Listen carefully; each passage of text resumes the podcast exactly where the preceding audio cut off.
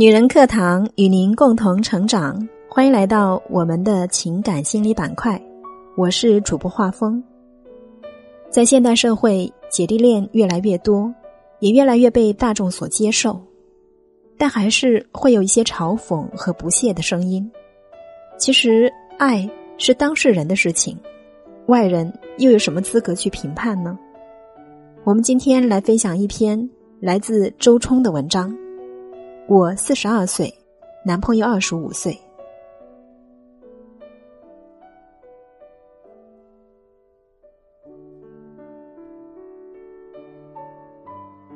有一回看《爱情保卫战》，对一对情侣印象很深。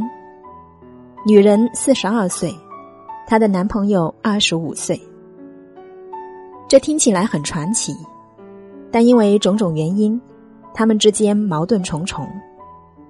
女人说：“我比你大十七岁，你家里人接受不了我的。他们不知道我结过婚，也不知道我有孩子，怎么和他们见面相处啊？”男生说：“开始肯定不同意，但我们把你年龄说小一点嘛。”可对于女人来说，这肯定不是长久之计。她需要的是真正的接纳，而不是掩饰、撒谎或逃避。她不漂亮，也不年轻，事业也一般，月收入不过几千。这份感情对于她，更像是一份意想不到的福利，而不是意料之中的魅力变现。她因此非常在意，在意外界的看法，也在意男友的看法。有一回，他们去旅行，路边一个小贩在吆喝，对女人说。阿姨，要来两斤吗？接着问男生：“帅哥，要不要？”一句话，两人就差了一个辈分。女人一连几个月都因此不舒服。她觉得这份感情是不长久的，不应该发生的。毕竟自己是一个老女人了。她走在街上，看见二十出头的女孩觉得这才是男友的理想伴侣。他变得敏感脆弱，草木皆兵，一点风吹草动都能在内心引发连环战争。这样充满恐惧的人是无法幸福的，因为生活变得处处都是危机，都是质疑，都是匮乏。他们之间自然开始发生争吵，最终感情岌岌可危。你看，越是充满争议的感情，对两个人的挑战就越大。你扛得住这份感情，就是祝福；你扛不住，就会成为你的惩罚。流言蜚语是老少恋必然伴随的偏见。强大的、理性的、自由的人，才能品尝到它的甘甜与纯美。比如邓文迪。李冰冰，虚弱又情绪化的人，只能感受到他的威胁与麻烦。比如这个四十二岁的女士，其实这位女士在这份感情中受苦，是逃不出的因果。因为她很老，也很弱。她老的不是脸，而是心；她衰弱的不是身体，而是能力与意志。这件事让我想到另一件事情。以前在一个社交场合，听到过对女性的贬损性言论。在场的中年男人说：“女人三十豆腐渣，女人四十皱巴巴，女人五十丑大妈，女人六十老掉牙。”在场有三个女性，大家气在心里又无从发泄，因为你反击了，对方会说。怎么了？这是事实啊！你要是较了真，对方又会嬉皮笑脸的说：“开个玩笑，你急什么呀？”他们不会知道，以年龄来衡量女性是一种对女人的贬低和羞辱。在这种评价中，人看不到了，只看见了女。也就是说，女人的生命价值不见了。只剩下繁殖能力。年轻，繁殖能力强，你有魅力，你就是有价值的，在男权社会里能匹配更好的资源和价格。这时候，你可以交配，可以爱，可以嫁人，社会对你充满欲望，也愿意包容。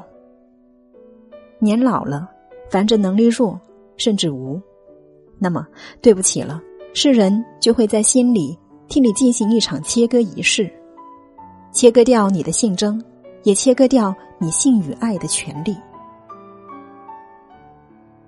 如果你还是要爱，要和年轻人滚在一起，这就是逆水行舟，要犯大忌和出众怒的。不光男人这么想。许多女人也是这么想的。看到相爱的情人或伴侣，如果女人比男人年纪大，马上就会说：“哟，包养的小狼狗啊！”绝对是政治婚姻。哎呀，夫妻生活怎么办呢？继而便是一阵暧昧的哄笑声。百年前的裹脚布，到了今天。依然有大批人把它严严实实的裹着脑，裹着心。但是大清早亡了。现在是二零一八年，这种农耕社会对女人的要求，在风起云涌的今天已经开始动摇。它根基不稳，摇摇欲坠。更文明也更人道的观念，正以润物细无声的方式替代它的存在。随着时代发展，年龄越来越不成为爱的阻碍。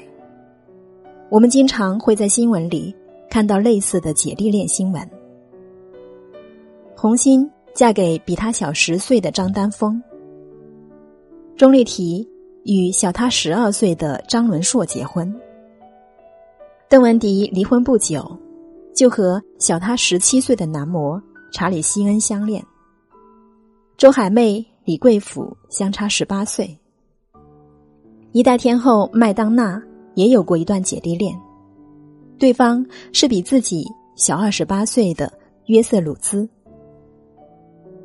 更令人惊叹的是，文艺鼻祖杜拉斯，一九八零年，二十七岁的大学生杨安德烈亚给七十岁的杜拉斯写了几百封信，但都石沉大海，杳无音信。终于有一天，杜拉斯回信了，只有一个字：“来。”羊来了，七十岁的杜拉斯在家里迎接了他。从此，他们相爱十六年。羊从未离开，和他一直生活在一起。他们饮食、做爱、聊天、陪伴，直到杜拉斯离开人世。这期间。他们和任何一对情侣一样，有欢愉，有痛苦，有伤害，有绝望，彼此纠缠，彼此依赖。杜拉斯离世以后，杨并没有如我们所料的，马上去寻找年轻恋人，开始自己的生活。他一直沉溺在悲伤中，一连几年，在他们共同居住的房子里，给逝去的杜拉斯写信。这，就是真爱了吧？你不得不承认，人都是局限的，肉身有局限，见解和理念也有局限。我们只能理解自己的生活，以及与我们的生活相似的生活。就好像鱿鱼只能理解海洋，斑马只能理解草原。蚂蚁只能理解洞穴和草丛。同样的，地心说时代的人们无法理解日心说，大清王朝的女人无法理解今天的职业女性。男大女小婚姻中的两个人也无法理解女大男小的婚姻。然而，子非鱼焉知鱼之乐？世界是多元的，有同性恋，有异性恋。有双性恋，有姐弟恋，他们都在发生。每一种爱都有自己的风景，每一种爱都有自己不足为外人道的滋味。你可以质疑政治，质疑商业，质疑交易，质疑名利，但是爱，没人有资格审判。有资格的只有两种人：当事人和上帝。每当有男小女大的婚姻出现之后，我们总能看到无数的揶揄和嘲讽，难听的话有之，阴谋论与诛心论更是常见。我想过，虽然我自己不会嫁给一个小自己很多的丈夫，但这是个人选择。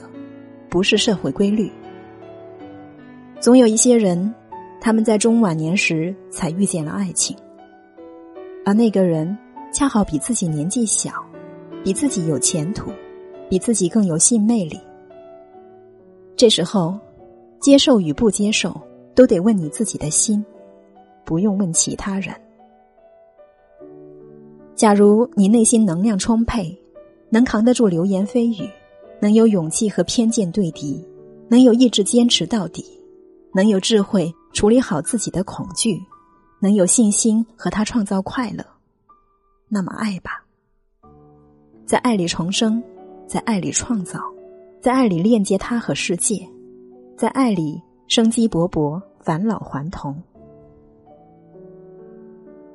这是上帝对你的祝福，而不是魔鬼的惩罚。这是生命的奇迹，而不是羞耻的艳闻。不要怕，迎上去。请相信，皱纹不是爱的阻碍，愚蠢与恐惧才是。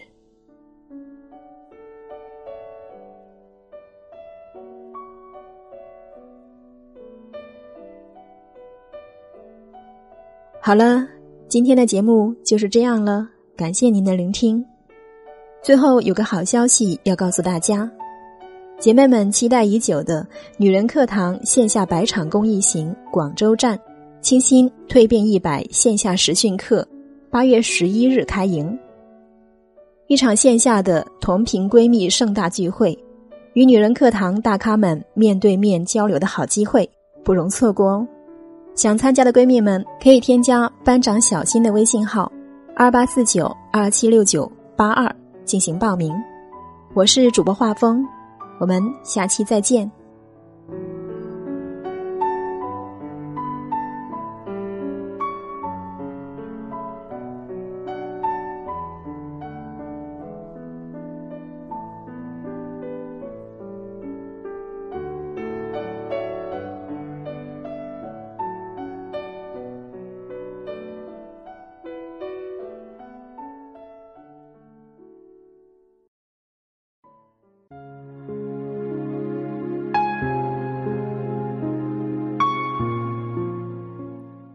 亲爱的姐妹们，我有一个梦想，就是通过女人课堂帮助千万女性学习和成长，从而也让姐妹们身后的千万个家庭获得幸福。